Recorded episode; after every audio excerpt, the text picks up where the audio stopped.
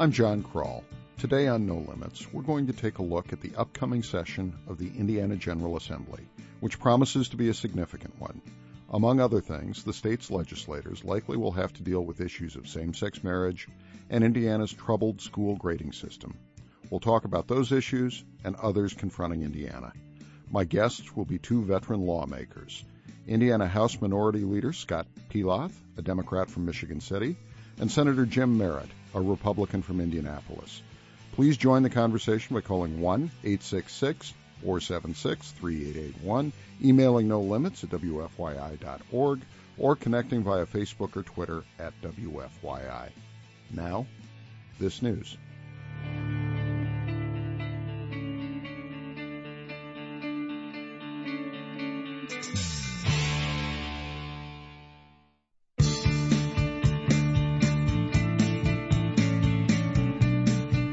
Limits is made possible by WGU Indiana, Indiana's eighth state university. Information about earning a degree from WGU, an accredited online nonprofit university, is available at indiana.wgu.edu. And by Apparatus, managing IT infrastructure so companies don't have to. It's advanced IT made simple. Learn more at apparatus.net. Welcome to No Limits. I am John Krull, director of Franklin College's Pulliam School of Journalism, publisher of the StateHouseFile.com, and your host. We're going to do a legislative preview on today's show. And if you would like to join the conversation, you can do so by calling us at 1 866 476 3881. You can send an email to no limits at WFYI.org, or you can connect with us via Facebook or Twitter at WFYI.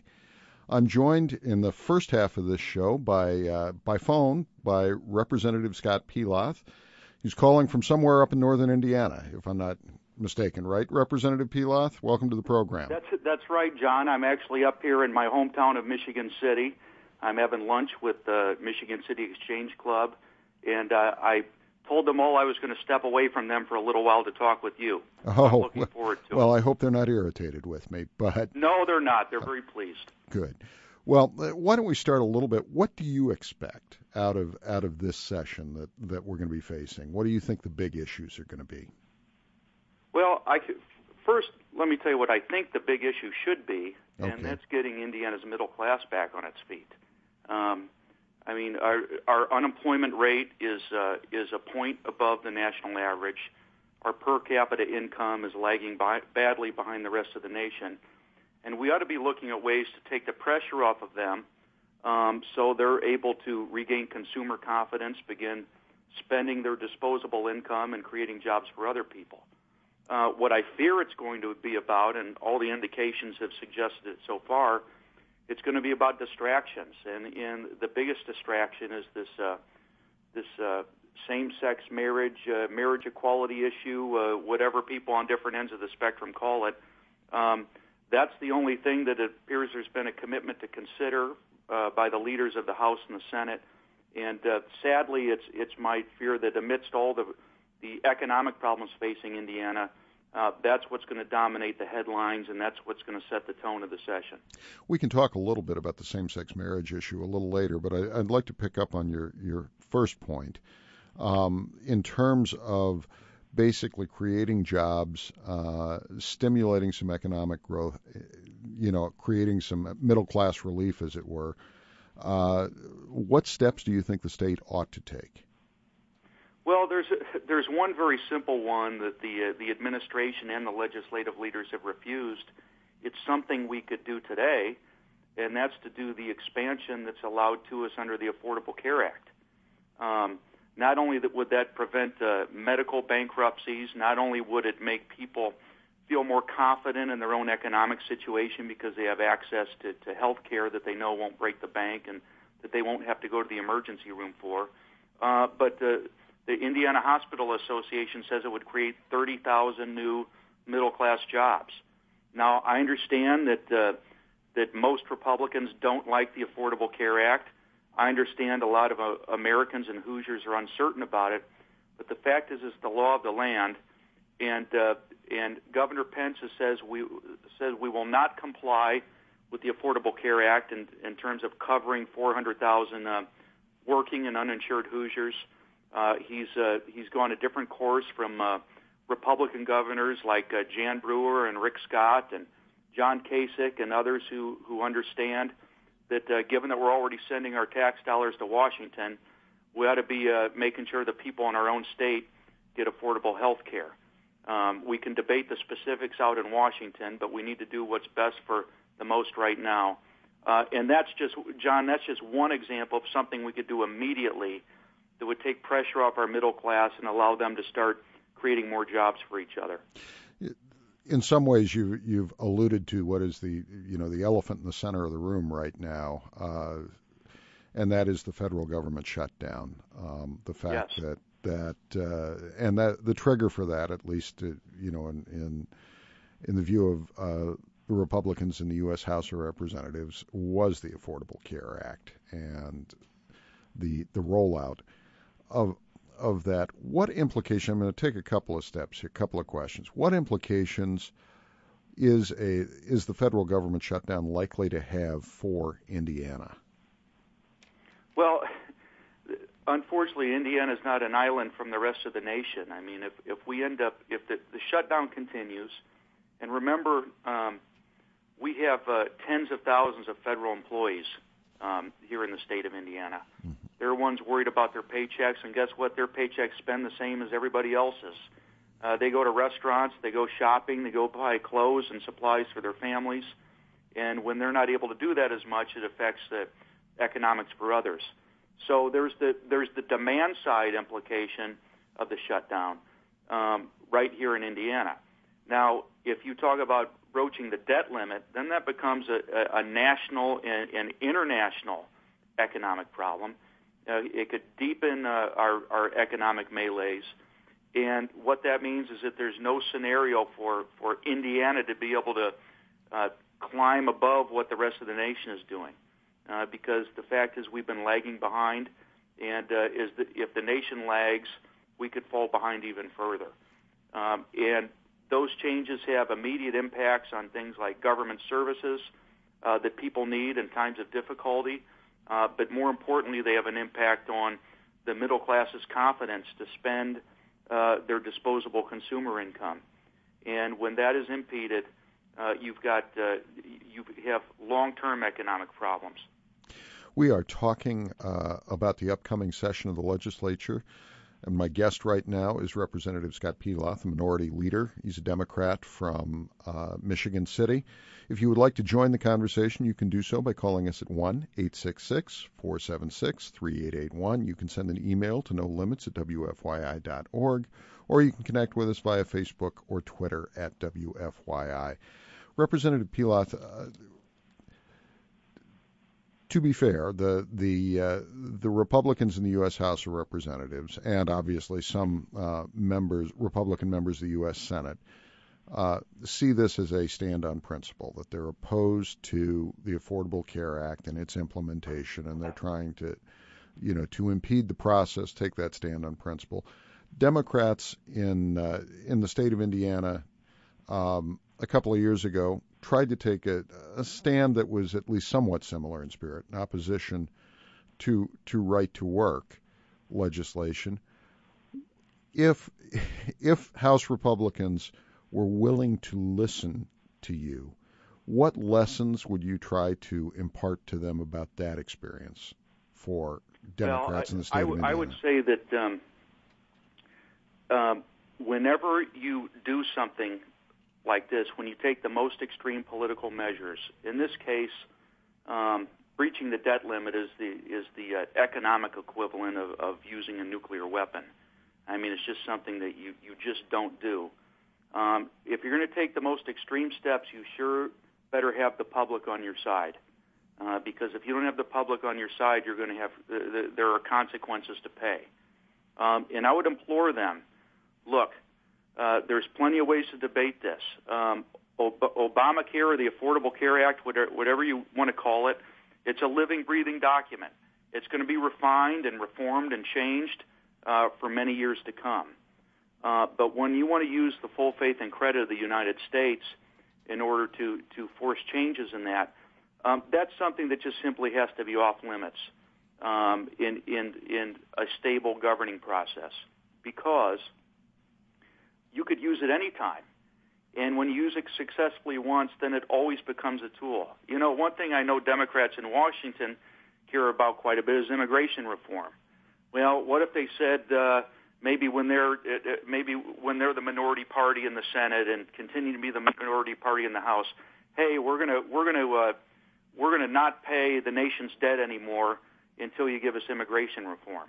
But that's a game that never stops, and I think uh, in, in, a, in a stably run country, we have to agree that there are certain things that just aren't going to be considered. And uh, I'm confident in saying that because not only uh, do a lot of Democrats agree with that, I know many, if not the majority of Republicans, feel the same way. I heard uh, uh, uh, great American Senator McCain say it just last evening. What uh, what did Democrats learn from the whole right to work battle? I mean, what was the takeaway? You obviously it was a you know it was a traumatic experience in in in right. some ways because you you in addition to to losing a number of seats in the House, uh, you had a change in leadership. What were the profound lessons that you took away from that battle? Well, one of, one of the lessons is that, in, in one thing I do respect is that there are things that, that you think are so important that they're they're worth fighting for. Uh, but you also realize that there's moments when uh, when when you you make all of your arguments to the public, um, you fight the good fight, um, you debate all you can, you use your platform to extend issues, but things cannot continue forever.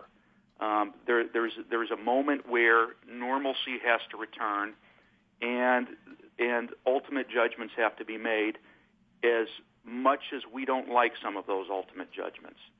But uh, the other thing I would tell people, having been through that experience, uh, there's a new day, and uh, you can you can uh, look forward and make new plans, and think about how you can uh, resume through leadership a, a track that you think is best for the future of your state or your nation. And uh, not every battle has to be the last battle. Um, we uh, we're I said living breathing with respect to Obamacare. Government is a living breathing institution. Things change, people changes, the society that elects them changes, and uh, we we have to embrace those changes. What uh, out of that battle? I, we made reference to the fact that Democrats lost a number of seats in the Indiana House of Representatives, and now in both chambers, Republicans have a supermajority. What is the path back to increased leverage, if not if not power, in um, sure. in the state house for Democrats? Well, it's it, it always is very simple. It's always about message and backing up your message with with actions and votes. Um, we provide an alternative economic vision for Indiana. Um, so often on the other side of the aisle, we only hear that the solution to our economy is to get people to work for less and to make sure that investors and all the people with the, who already have the money have more leverage. And uh, and we provide a, an explanation by which we can grow our economy by empowering the middle class. And as we talk about that liberally, and uh, we we demonstrate that consistently throughout Indiana, I think people are going to start to realize that they have a real choice and going to return balance to state government. We are talking with Representative Scott Pelath, who is the minority leader of the Indiana House Democrats, about uh, really it's a legislative preview, but we're talking generally about the uh, the political state of affairs in Indiana and the nation. If you would like to join the conversation, you can call us at one eight six six four seven six three eight eight one. You can send us an email at no limits at wfyi.org or you can connect with us via Facebook or Twitter, as a listener named Carl did, uh, who sent us a tweet that says, Why have Kentucky, Michigan, Ohio, and Illinois all expanded Medicaid and we have, we have not? How will that impact our state? Representative Pelath. Well, it's a, it's uh, frankly it's about national politics. I mean, uh, the the governor wants to at least keep his options open for running for president in 2016. Um, if he's one of the governors that expanded uh, Medicaid in, other, in order to cover 400,000 uninsured people, uh, he's not going to look very strident to Iowa primary voters. Uh, and that's unfortunate. because other Republican governors, for very good reasons, have taken that step. But the reality is, and I would appeal to the governor as somebody that cares about how taxpayer dollars are used, he's got to remember that just in the spirit of fairness, every Hoosier who earns a paycheck, who sends income taxes to Washington, is already paying for the Affordable Care Act. And what we're really saying is that Hoosiers, you can pay for people to have affordable care in in Michigan, Illinois, Ohio, and Kentucky, who we believe we're supposed to uh, supposed to lead. Um, we're going to pay for those folks, but not for Hoosiers. And even though people still have misgivings about the direction of health care, they definitely understand that we ought to get a return on the dollars that we send out to Washington. And uh, that's really the message, and it's the message I keep trying to make to Governor Pence. Um, he's a he's a he's a good person, and I keep trying to appeal to his better nature that maybe he will uh, maybe he will change his mind. Um, we can't tell people that their only healthcare option is the emergency room. It's wildly expensive. We can't afford it the costs get picked up by other taxpayers and people that already have insurance, and that needs to change. Well, the governor's argument, probably, uh, I hesitate to speak for him, as I hesitate to speak for anyone but myself, would be that A, he, he thinks there are too many costs associated with the Affordable Care Act, and that Indiana has an alternative, the Healthy Indiana Plan, or HIP. Uh, what is your response to that? Well, you know, I've said to the governor before, if your way works, if your way works, we'll do it your way. I mean, as long as those as long as those uninsured workers or underinsured workers are getting adequate coverage to keep them out of the emergency room, that's okay. The problem is, is his way doesn't work. uh, HIP, and, and I was a strong supporter of HIP when we when we when when we uh, instituted it. It was a good idea then and it's still a good idea in many ways. But the fact of the matter is, it's never come close to uh, ensuring the number of people that it was originally projected to. And we already have a mechanism to fix this problem today. We already have a mechanism in place that other Republican governors have embraced. And uh, why why have HIP just be a, a, a vanity pro- project and a, a point of stubbornness? instead of simply doing it the way afforded to us already under law that we know will do a lot of good here in Indiana. To put this in perspective, um, how many uh, Hoosiers does HIP cover, and how many would be left uncovered by it? Well, right now we've got. Uh, it, it, was estimated that there would be about 400,000 people um, who would be eligible for coverage under Medicaid expansion. Um, and HIP is probably going to the, the the one year approval that they got is probably only going to cover around 50,000 people.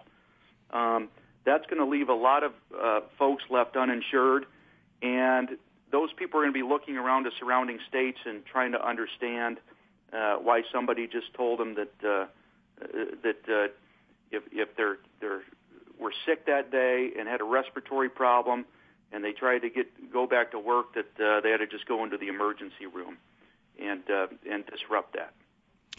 Probably should note here a couple of things. The first is that uh, the Governor Pence was scheduled to be in the, the second half of this show and had to cancel late yesterday.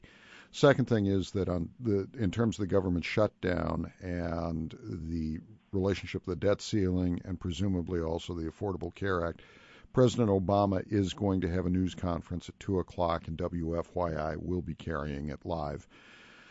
Let's talk a, uh, uh, state focus. We'd mentioned earlier the uh, the same-sex marriage issue.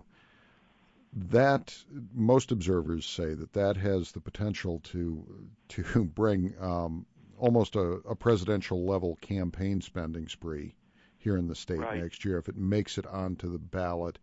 You you referred to it as a distraction. A distraction in what way? Well, okay. Let's let's take away people's um, individual views on on matters such as this. Okay, we know that society is changing. We know that society, particularly among the younger generation, is becoming much more embracing and accepting of marriage equality. Um, But set those set that perspective aside for a moment.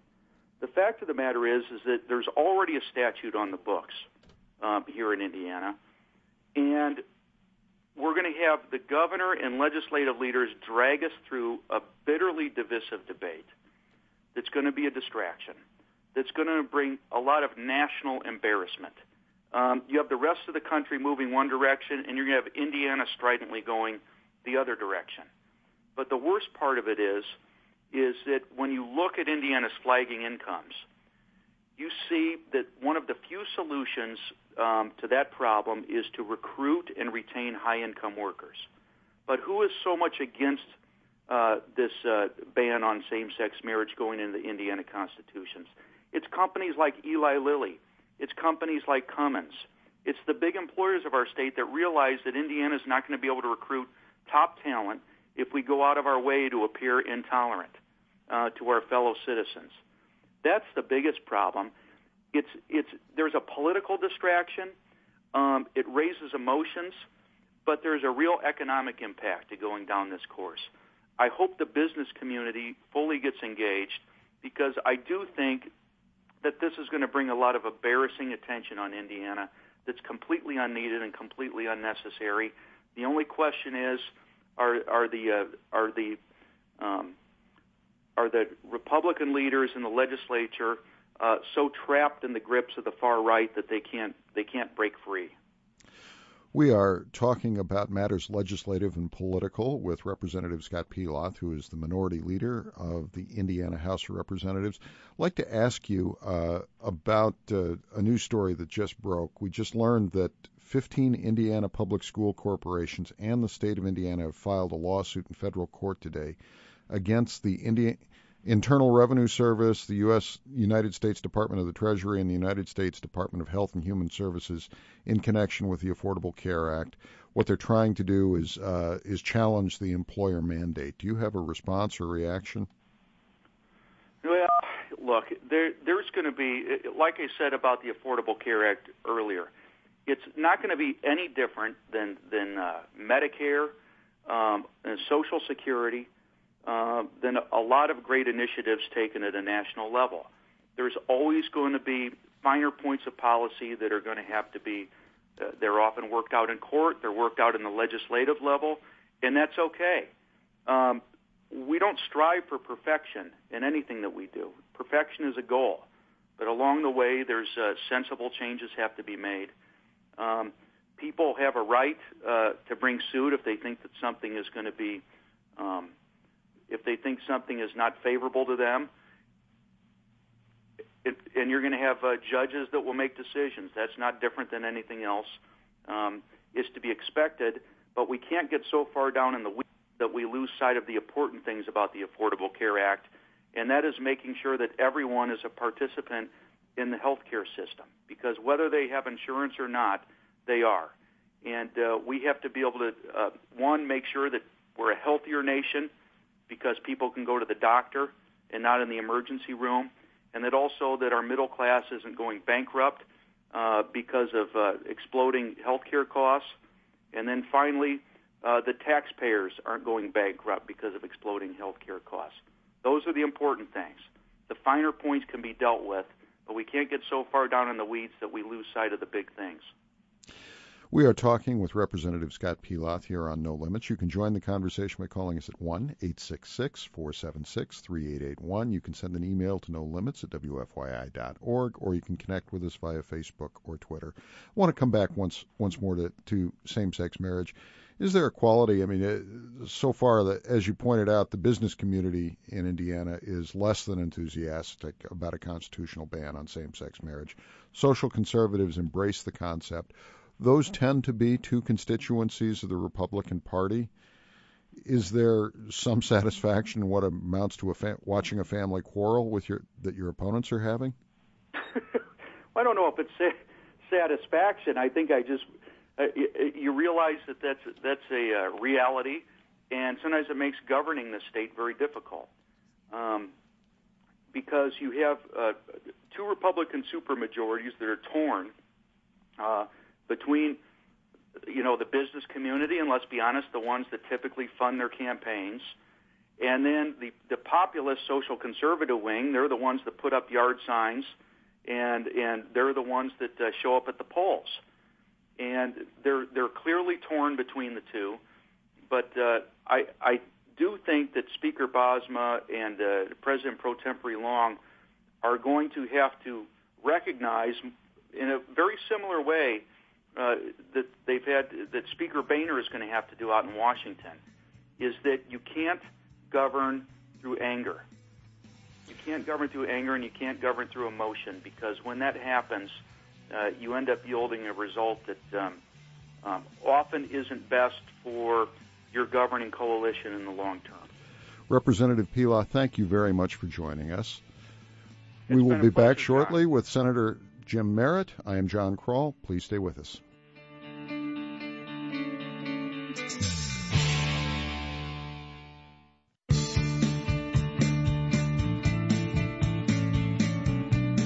Welcome back to No Limits. I am John Krull, Director of Franklin College's Pulliam School of Journalism, publisher of the thestatehousefile.com, and your host. We're doing a legislative preview today on No Limits. You can join the conversation by calling us at 1 866 476 3881. You can send an email to no limits at WFYI.org, or you can connect with us via Facebook or Twitter at WFYI.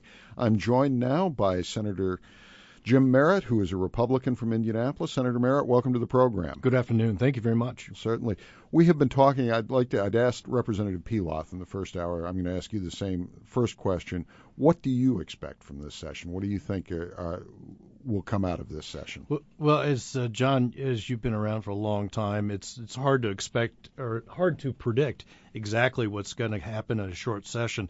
A lot of times you've got election year and and uh, legislators want to get in and get out, and other years we have a budget. Other years we have controversial issues, and uh, it's the Indiana legislature and and lots of uh, personality and 150 opinions, and uh, it it um, promises to be, I think, very interesting. We'll probably talk about uh, one of the issues that people are, are focusing a lot is obviously the same-sex marriage issue, the possibility of putting a ban into the into the Constitution. The legislature, one way or the other, has to make a decision um, this session for it to go onto the ballot in the fall. But we probably ought to talk about the you know the elephant in the in the center of the room right now, Mm-hmm. which is the federal government shutdown. What are the likely implications for Indiana, if any? I don't know if there's any. I believe I believe that they're going to solve this relatively soon. Uh, as I understand it, it is it is uh, uh, not warping state government, but affected in some ways. But uh, uh, I, I I think this will be probably old news by the time uh, Christmas comes along, and in January we'll be back to work. We'll obviously we're working now, but we'll be back and, and working in the legislature in January, and that'll be uh, old news, and and it's gone by.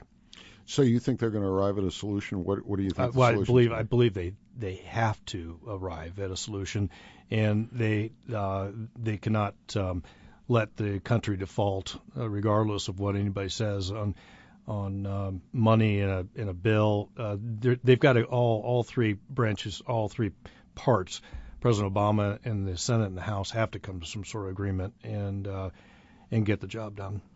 We are talking about matters legislative and political here on No Limits. You can join the conversation by calling us at 1 866 476 3881. You can send an email to no limits at WFYI.org, or you can connect with us via Facebook or Twitter at WFYI. Kevin, welcome to the program. Hi, yeah. Um, just a few things, uh, particularly regarding Representative Pelath's conversation. I'll direct him to the gentleman you're speaking with now as well. Um, he he compared uh, the Affordable Care Act and Medicare and Social Security, and I find that rather laughable. I mean, those two programs everybody knows is are will soon go broke, um, and it is creating an incredible burden on future generations. So for him to compare it to that is should be the death blow to it anyway. Secondly, uh, he says Eli Lilly and large companies want this equality, marriage equality act. I guess that's fine, but are they saying that the only qualified people that they can find are gay? Is that the inference there that he and Eli Lilly are making? That seems pretty absurd. Um, I guess those are the only two points that I have. Thanks very much for the call, Kevin. Well, should we deal with the the the fact? Basically, you already talked about the elephant in the middle of the room. yeah, well, Kevin's Kevin's argument, uh, uh, if I can if I can uh, translate it fairly or boil it down, mm-hmm is that we sometimes forget that the you know the medical system now that we're trying to expand is broken or we wouldn't have wanted to reform it in the first place. Mm-hmm. Is that a fair assessment? Well, I, first of all, I, I believe that we've got the uh, best medical care in the world, and but second of all, I I don't know if Obamacare, uh, the HCA, uh, whatever you want to call it, contains costs. And I wish that the the discussion that we were having was about medical care rather than medical uh, health care insurance. And uh, I, I think people are very confused. I think people are uh, are worried about their about their livelihood because of so many companies have cut back because of what they say is perceived as wanting to go um, part time. And and I think this country is going to take a lot to iron out the situation. And is um, is the uh, the uh, act uh, another entitlement? uh, that could very well be. Uh, I don't. I didn't hear what Representative Pelath had to say about it, but uh, uh, as far as I've heard from constituents and people I know, when they go online with the with Obamacare, they're confused. They're they're sniffing it. They're not they're not doing it yet, and it's not. Um, in my mind, what people are telling me, and I've not experienced this, but it's not ready for prime time. Well, and we we got uh, there was some news just before we went on the air. I think that uh, 15 Indiana public school corporations and the state of Indiana have filed suit against a slew of, of federal government agencies um, to challenge uh, the employer mandate. What is your view on that? Well, uh, that that absolutely is news to me, and uh, obviously everyone can file suit uh, in this country. The Supreme Court has looked at this uh, legislation and, and had their result, uh, and and thus that that is settled. But I'd have to know the the, the obvious issues of the lawsuits. But um, it appears to me that people are still confused. People don't know uh, exactly how this is all going to be ironed out. And it's such a large, large piece of legislation and a large law that it may be it may be some time before everybody understands exactly what's what what it's all about. Well, let me ask this: How do you feel about the House, uh, U.S. House Republicans' decision to to basically say, you know, we're we're not going to to fund the ongoing operation of government until we get a conversation on on this. So the Democrats' response is, of course, you know, we had a conversation. It right. was, it became law mm-hmm. um, three years ago. Supreme Court ruled that it is it passes constitutional muster. We had an intervening election where this mm-hmm. was at the center of the discussion, and and we won on that. You know, when when does this thing end? When does this discussion end? Well, it, I don't I don't pay a whole lot of attention because I've got so many things I work on here. But I would think that that uh, if the Senate and the president would listen a little bit to the claims or the ideas of the House leadership that everybody ought to be on, under Obamacare. That's I hear that is a factor that they believe everybody uh, there shouldn't be any waivers. There, everybody should live under the same umbrella. If if um, just the the natural populace, American populace, have to do it, Congress and other companies have to do it, and also, why why would you give corporate America the waiver of a year and not the individual? So I think they raise good points. I just think they're talking past each other. We are talking about matters political and legislative here on No Limits. My guest is Representative Jim Merritt. If you would like to join the conversation, you can do so by calling us at 1 866 476 3881. You can send an email to no limits at WFYI.org, or you can connect with us via Facebook or Twitter at WFYI. Terry, welcome to the program. Hello? Hello, Terry. Hello, Terry. What's on your mind? Yes. Um, I, I was calling in about uh, the HIP program. Um, my daughter qualified for the program over a year ago, and she's been put on a waiting list. The waiting list, she will never probably get in the program. She works as a QMA in a nursing home, and they only um, employ the QMA, CMAs 30 hours a week. They don't offer benefits. They don't pay them. She barely afford to make ends meet. Um, she'll never get on that program. And for the governor to not take the um, money from the federal government, which is free money, it's free money. For him to not take it, that's a slap in the face to the Hoosiers. That's that's my comment. Thanks very much for the call, Terry. Uh huh. Well, Representative Merritt. All right, Senator Merritt. I'm sorry. It's okay. I'm Uh, sorry. It, it's, my wife says it's just Jim.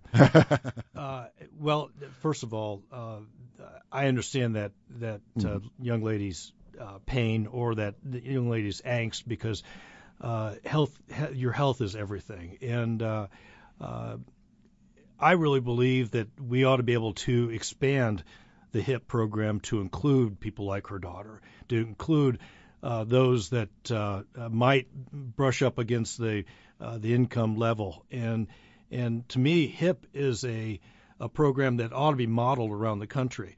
And it, it, all it's all about containing costs. Uh, Probably ought to take a step back and explain what HIP is. well, it's it, it, it's Yeah. Healthy Indiana program, and it, it and it is uh, it is uh, for a certain it's for the indigent and for its health care, but it has a certain amount of um, uh, people uh, participants that can that can serve or be or be on the list. And what happens is is you have to wait if there's a waiting list. You have to wait for someone to get off and earn more money and get past the the um, uh, you know the cap. And and right now it's capped, and we ought to be able to expand that and and make it so that that uh, uh, those of us that can't afford the health care can get that.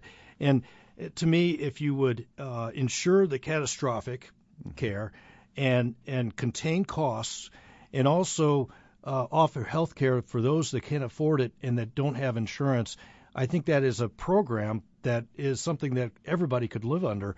And uh, it's it's all about containing costs, and obviously that young lady's daughter um, can't afford the high costs of health care, but we're we're uh, changing complete system with Obamacare. Well, let me let me ask a question. Mhm. I probably should invite others to join the conversation by calling us at one eight six six four seven six three eight eight one. You can send an email to no limits at wfyi.org, or you can connect with us via Facebook or Twitter at wfyi.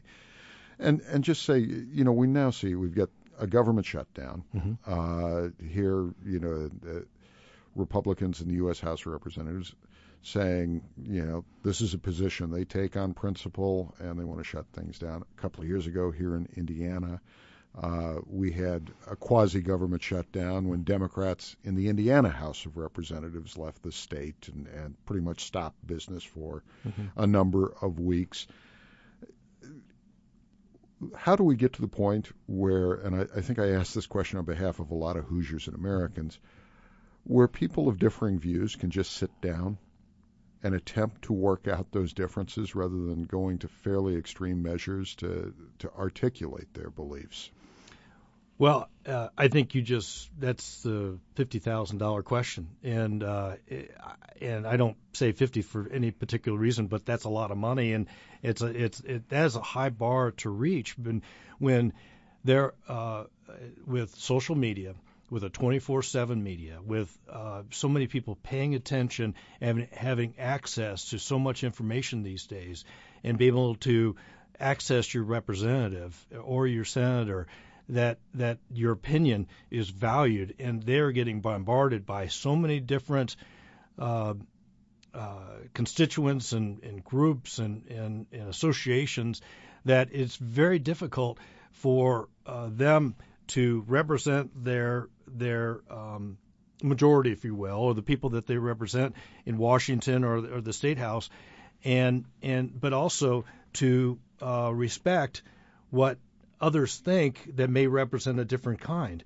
And and um, obviously Jim Merritt doesn't have the answer right now because if I had the answer, uh, most people would. And and uh, I, I think it all talk. I think it all comes back to um, uh, uh, probably uh, everybody respecting the other. And I'm not sure in Washington if they respect each other now. and and there's a lot of feuding going on. And when you have that kind of working atmosphere, that's no atmosphere to find compromise. Well, let me ask, uh, given, uh, you know, the feelings ran really high over the right to work battle yes. here in the state. Mm-hmm. I mean, have the, the wounds that created, the divisions between the parties and all of that, healed, or is that still uh, is there still tension over that? Well, well, I can only speak to the Indiana Senate because uh, I spend but, most of my time there, and and and a uh, Democrat that was against that probably have to speak to it. But I think we work every day in the Indiana Senate to uh, respect those that don't have our the same views, and and uh, I think that's a big part of getting things done. And we, um, uh, Senator Arnold and I, the mm-hmm. caucus chairman on the other side, he and I have a great working relationship and uh, and a friendship. And I think that's one of the reasons why the Indiana Senate works so well is because we respect them, but we have our views. And and uh, uh, and there was some compromise, and and and uh, but that was a big battle that that the House took on along with us, and and um, but uh, I believe our working relationship in the Indiana Senate is a good one. Well, let me ask then: uh, Does it does it concern you at all?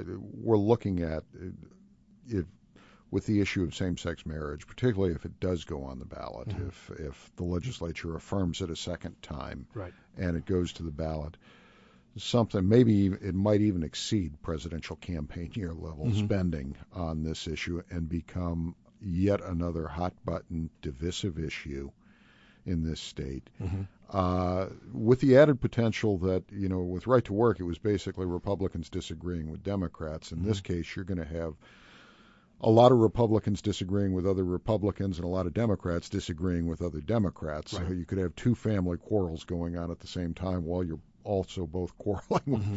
with each other. Does that concern you at all? Where do, what do you think the state ought to do with same-sex marriage? Well, well first of all, uh, what you just described is democracy, and we uh, we've got Franklin students in here, Franklin College students in here listening to this, and and they're they're going to see uh, democracy in action, and and and there is so much to learn and understand that that this is the way we represent our constituents. And and one of the reasons why I believe that we did not tackle this last year uh, this last session was because we had the budget. We had issues that uh, were so and enormous. And were waiting also for the Supreme Court to rule too. That's exactly right. And but for working uh, with, with for the working atmosphere and with all the all the important um, topics that we that we uh, try to take a look at during a budget session, uh, we we were concerned about use of time and and uh, I think this year we'll be very concerned about use of time as well. And and uh, but what what you're what you're going to view this next session is is we we we hope to be brief with it, but it's just completely different than what uh, was happening in Washington, what happened a couple of years ago with the right to work. There, everybody has an opinion, and and a lot of us actually have new uh, new districts, new Senate and House districts since the last time we voted on this and different constituencies. I'm going to take, I, I, I think you know, John, that I spend a lot of time out in my district and I mm-hmm. spend a lot of time listening to people. I have um, Facebook, mm-hmm. Twitter, and everything. I listen to a lot of people, and I will be doing uh, a great deal of uh, communicating with people to see where this new district actually lands on this issue, and and I and I would imagine uh, my colleagues would be doing the same. And I couldn't predict what if we would uh, not do anything at all, allow the state statute, as you, you know, uh, to stand, uh, change the change the uh, uh, change the amendment to something different, uh, so it resets the clock, or pass the same language so it goes on the ballot in 2014. Right now, I could not predict because what you just said, the Republicans are not all going to be united, nor the Democrats. It'll be a real conversation. Where do you fall personally on the issue? Where well, do you, would you support the current language, well, or would you well, like well, to see? Well, first of all, um, I stand by every vote I've given in 23 years, and sometimes I've made mistakes, but uh, uh, I, I voted for the amendment last time, and uh, but as usual, when legislation comes back up, uh, it's not a to me, it's not a slam dunk. For sure, I always will take back, take and reassess and listen to uh, listen to my constituents. So I don't I don't have a set I don't have a set uh, feeling. I do believe uh, that uh, marriage is is a religious uh, situation. Marriage situation is not the correct word, but a, a, a institution. An institution. Yeah, it's not a situation. It's an institution, and something that needs to be honored. And um, but I'm also um, it's also dem- democracy in a, in a republic, and uh, I re- represent 130,000 people, and I, I expect to hear a lot from a lot of them, and I I am now. We have tried to keep um, the conversations low on this because there's going to be so much, and uh, uh, but since the Supreme Court came out, uh, that kind of started the conversation. Are you a little? Were you a little frustrated by the the Supreme Court ruling? I mean, in that it struck down the federal DOMA law, but sort of threw the thing back at the states. But a lot of the the reasoning, at least in the majority opinion, as as Justice Scalia pointed out in his dissent, mm-hmm. was that you know if the federal DOMA is a violation of people's Fifth Amendment rights and creates that. How does that not apply to the states mm-hmm. as well? I mm-hmm. mean, they could have uh, could have taken this completely out of your hands. Do you wish they had? No, I think that's why they pay us the big money, and uh, I'm I'm um, I'm more than willing to make a decision on anything that uh, is put in front of me, and it, there was no frustration at all because um, I'm all for states' rights and our make our decision to make uh, on states' issues, and this if this is one of them, so be it. Uh, there wasn't any frustration at all. We are talking about matters political and legislative here on No Limits. You can join the conversation by calling us at 1 866 476 3881. You can send an email to no limits at WFYI.org, or you can connect with us via Facebook or Twitter at WFYI. Vienna, welcome to the program.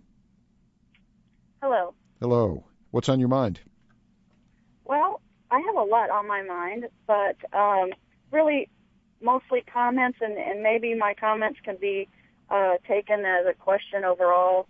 Um, I think there's a lot of people in my position, friends, and even my family, um, that are being affected by some of these decisions, um, you know, by the legislators. Um, I know that, you know, they're often uh, looking at their constituencies and things like that, but also I believe some of it is party platform, just standing on party platform with without truly rethinking or thinking how does it affect people overall and their rights. I'm a 54 year old lesbian. I've been working and employed gainfully since the age of 16 while I was still in high school. And uh, so I've contributed to, to Social Security and uh, unemployment benefits, all those types of things all my life, paid my taxes federal and locally. Uh, but I feel like as a lesbian, uh, I am not represented I do not have equal rights. Uh, I've been in a relationship for 16 years now. I was married uh, in the church, but I can't be married legally. My, I had over 200 friends and families there at that ceremony, but I have none of the protections that uh, same-sex people that I know, friends and family, have.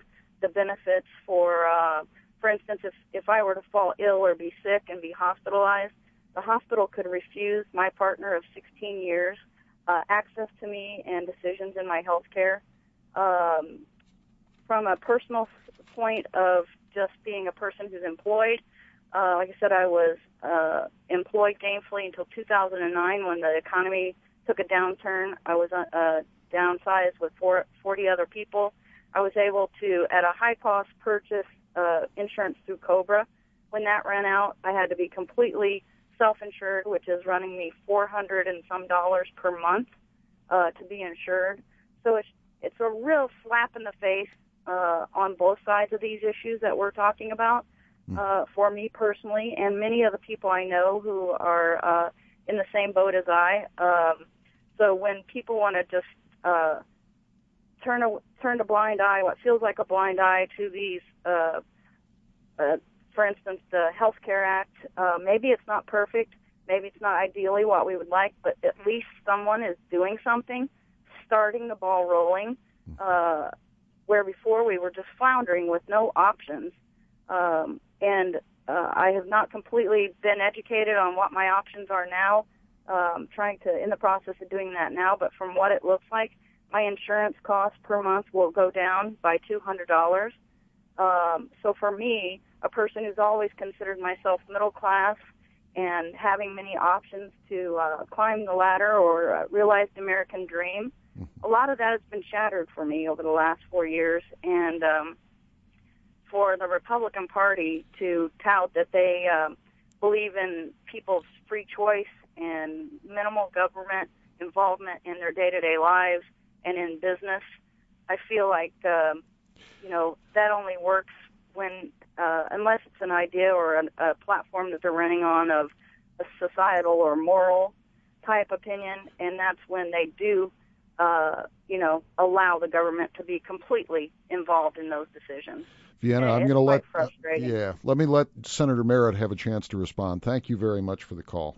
Well, yeah, thank you very much for the call. And uh, this this is type of input that I'm I'm looking for. And I don't know if she's a constituent District 31, northeastern in, Indianapolis, or or uh, Fishers, but um, th- this is this is the type of uh, this is why I'm out in the public talking with people. Well, first of all, uh, I think that uh, uh, the medical insurance, I, I I do believe you can have a medical power attorney, and and you can get that situated where where a contract can be uh, can be run. It's just that an individual uh, wouldn't have a marriage certificate. And and and second of all, uh, I I believe that uh, small businesses ought to be able to pool and go together uh, and and uh, uh, buy insurance efficiency efficiently and buy it by a large amount so it drives down costs. Right now they can't. I believe that you ought to be able to buy insurance across state lines rather than just inside your state. I think uh, the the portable, you ought to be able to take your insurance with you. Uh, all these all these issues that um, uh, right now with the 26 and all these issues, I think if if they could have found some sort of middle ground or some some some, some way to incorporate uh, things like pooling of small business, uh, it, it would have gone over a lot better, and, and uh, there was just no compromise on that. And that's one of the reasons why you see such upset now. And and uh, but I'm I'm really But glad guess, she called. uh, yeah, let me let me step in on that Okay. real quickly because I I think that's one of the frustrations you hear on the other side is that Mm-hmm. that in that dialogue, uh, you know, there's a reason Democrats love to their soundbite is they characterize Republicans as the party of no.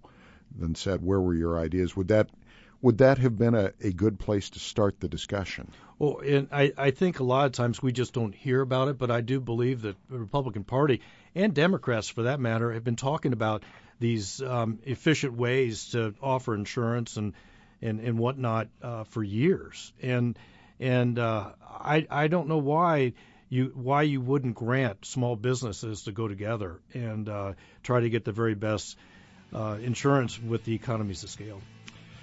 I think that'll have to be the last word.